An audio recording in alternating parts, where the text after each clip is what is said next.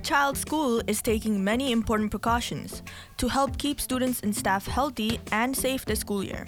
We are putting additional health and safety measures in place to ensure students and staff are safe and that our schools can continue to be open. Sincerely, the NYC Department of Education.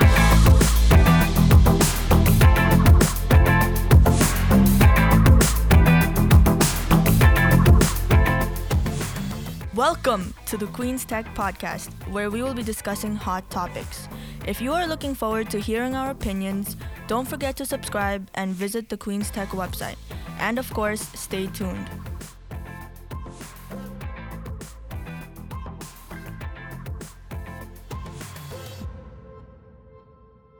In today's episode, we will discuss what are the opinions on the NYC DOE response to COVID.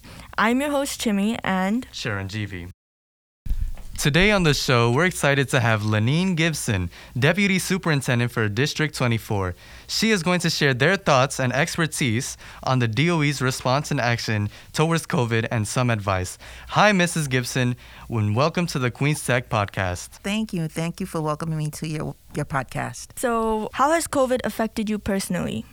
Wow. So, COVID, let me backtrack. Um, I have been in this current position for about a year and a couple of months. And so I started my position actually in COVID. So I was virtual. I was not in the office. I never met anyone physically until September of the next year, basically, like the summertime into September. Um, starting a new job in COVID was definitely a challenge um, for the fact that you're not in the office, you don't get to speak to people, everything is done by computer. Um, so it has its limitations.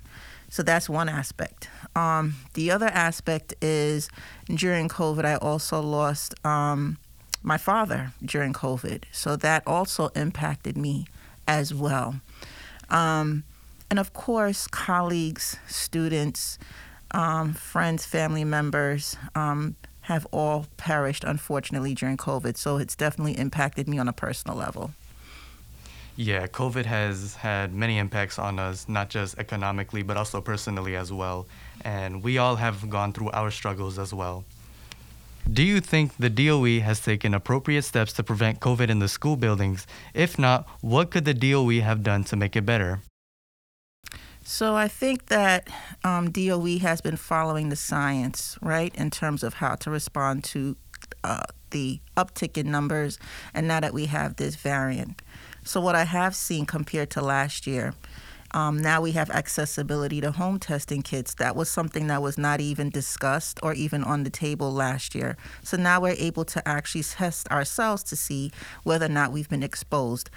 Um, what I've also seen as an improvement is on the administrative side, the ways in which COVID is, numbers are reported has changed, and a lot of the responsibilities and burden um, still on the principal, but not as much because they changed some procedures. Um, so I have to say, in terms of reporting the numbers, it has gotten better. Um, however, the impact is still there. You have students who are missing classes. You have students who are um, undergoing asynchronous instruction when they're absent. And you also have teachers who are also um, not here as well because they're testing positive. So I have seen some breakdown in terms of instruction because of COVID. It's great that you say that because for a lot of students, that is actually a very controversial topic. Students would disagree with you and say the opposite. And the recent student walkout occurred because of their belief that the DOE is not doing a good job in managing COVID. You know about that walkout, right? Absolutely. Yeah. And I think it's the and I think it's the right of the students to be able to express themselves. Um, it is your constitutional right in order in order to do that. And I absolutely saw nothing wrong with the students um, expressing their opinions. It needed to be stated. Um, whenever you want change or you want movement, it starts with you. So I agree. They want to change to remote learning because too many cases are occurring at schools, yet schools are not being closed down. So you understand that, right? I do. Um, and I have to say this. Um, some students respond well in the remote structure. Um, some students actually thrived in the remote structure. But then you did have students who actually did not perform well in the remote structure. Because let's be honest, um, this was new to teachers. Um, training and so forth for remote teaching um, was very quick, sporadic, and it wasn't long standing. And if you want to really improve something, you have to work on it over time consistently. And the turnaround time to get things like Google Classroom up, the turnaround time to learn things like your Padlet, Jamboards, Pear Deck, it was warp speed. So I have to say kudos for the teachers who actually adopted it. But there's always work to be done and more improvements to be done, especially if you're going to go remote. Yeah, that makes a lot of sense. Yeah. So, with that being said, um, do you think that it was a right decision for the DOE to keep schools open? I know um, a lot of people may have controversy or um, may disagree that the schools should not remain open because of the uptick in numbers. But I want to say this: I think that um, I think that COVID is something that we're just going to have to live with over time. I think it's like the flu. We're going to have to go through this every year. There's going to be variants. There's going to be testing, and I think we have to learn how do we cope with COVID while trying to maintain some sense of normalcy it's not going to be easy, but I think it's doable. Yep. COVID has definitely been around for some time. If you think about it, it's actually been almost three years since COVID is here. That's correct. That's right. As we know, there has been a huge surge of COVID cases. In our school, we get tested every week, but only a certain number of students get to be tested. Why is that? Why not open it to anyone that wants to get tested in the school? I think the DOE has their protocols in terms of students who are allowed to be tested, and it has to do with how many students actually um, provide the permission or the informed consent to be tested. Once informed consent is provided, then those are the students who are tested. But if you don't give permission to be tested, then you can't be tested. Mm, yeah. Consent is very important. Absolutely. Absolutely. Informed consent is part of, I mean, my background is science. Informed consent is needed for any research procedure. If you don't give permission, then it's actually illegal. We know that wearing a mask, sanitizing our hands, and keeping our distance is vital to prevent the spread of COVID. What are your recommendations to handle COVID? Do you have any advice for us with the situation right now?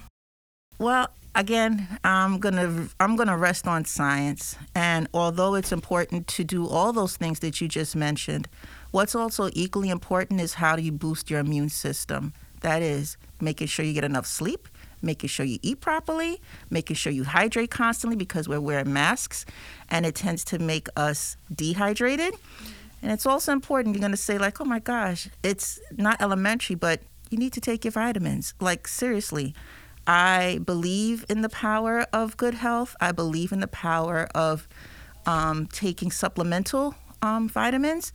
And I have to say, within the last three years, the regimen that I followed, I've had, had no cold, no sniffles, and I've been testing negative consistently.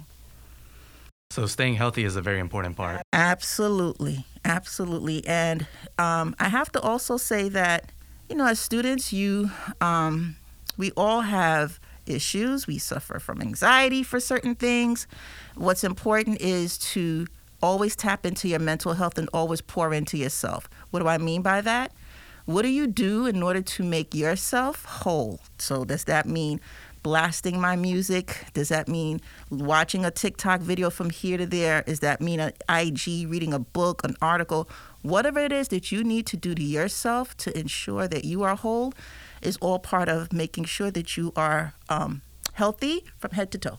Yep, doing the best for yourself is the best option in general. Absolutely, self care. Self care. Mm-hmm. So we have a unrelated COVID question, which is, how did you find our school in your visit? I found the school and the visit to be really well and warm, welcoming. Um, students in the classroom um, have uh, have embraced me. Um, they're not standoffish when I ask a question, which is really good.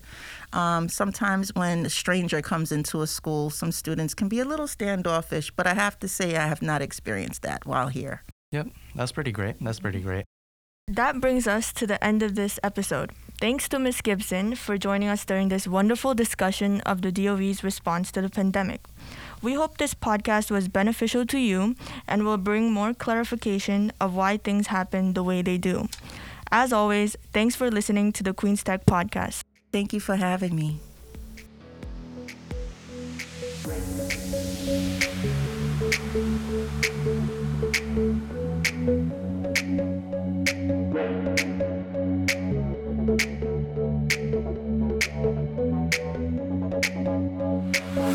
If you enjoy our podcast, please rate us on Spotify, Apple Podcasts, or visit us on Instagram at Queens Tech Podcast. And be sure to come back next week for a new hot topic.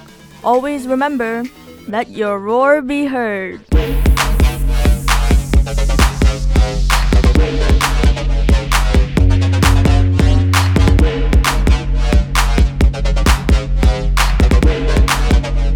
This podcast was created by Betty Zhang. It was produced and recorded by Chemi, Betty, and Chiranjeevi.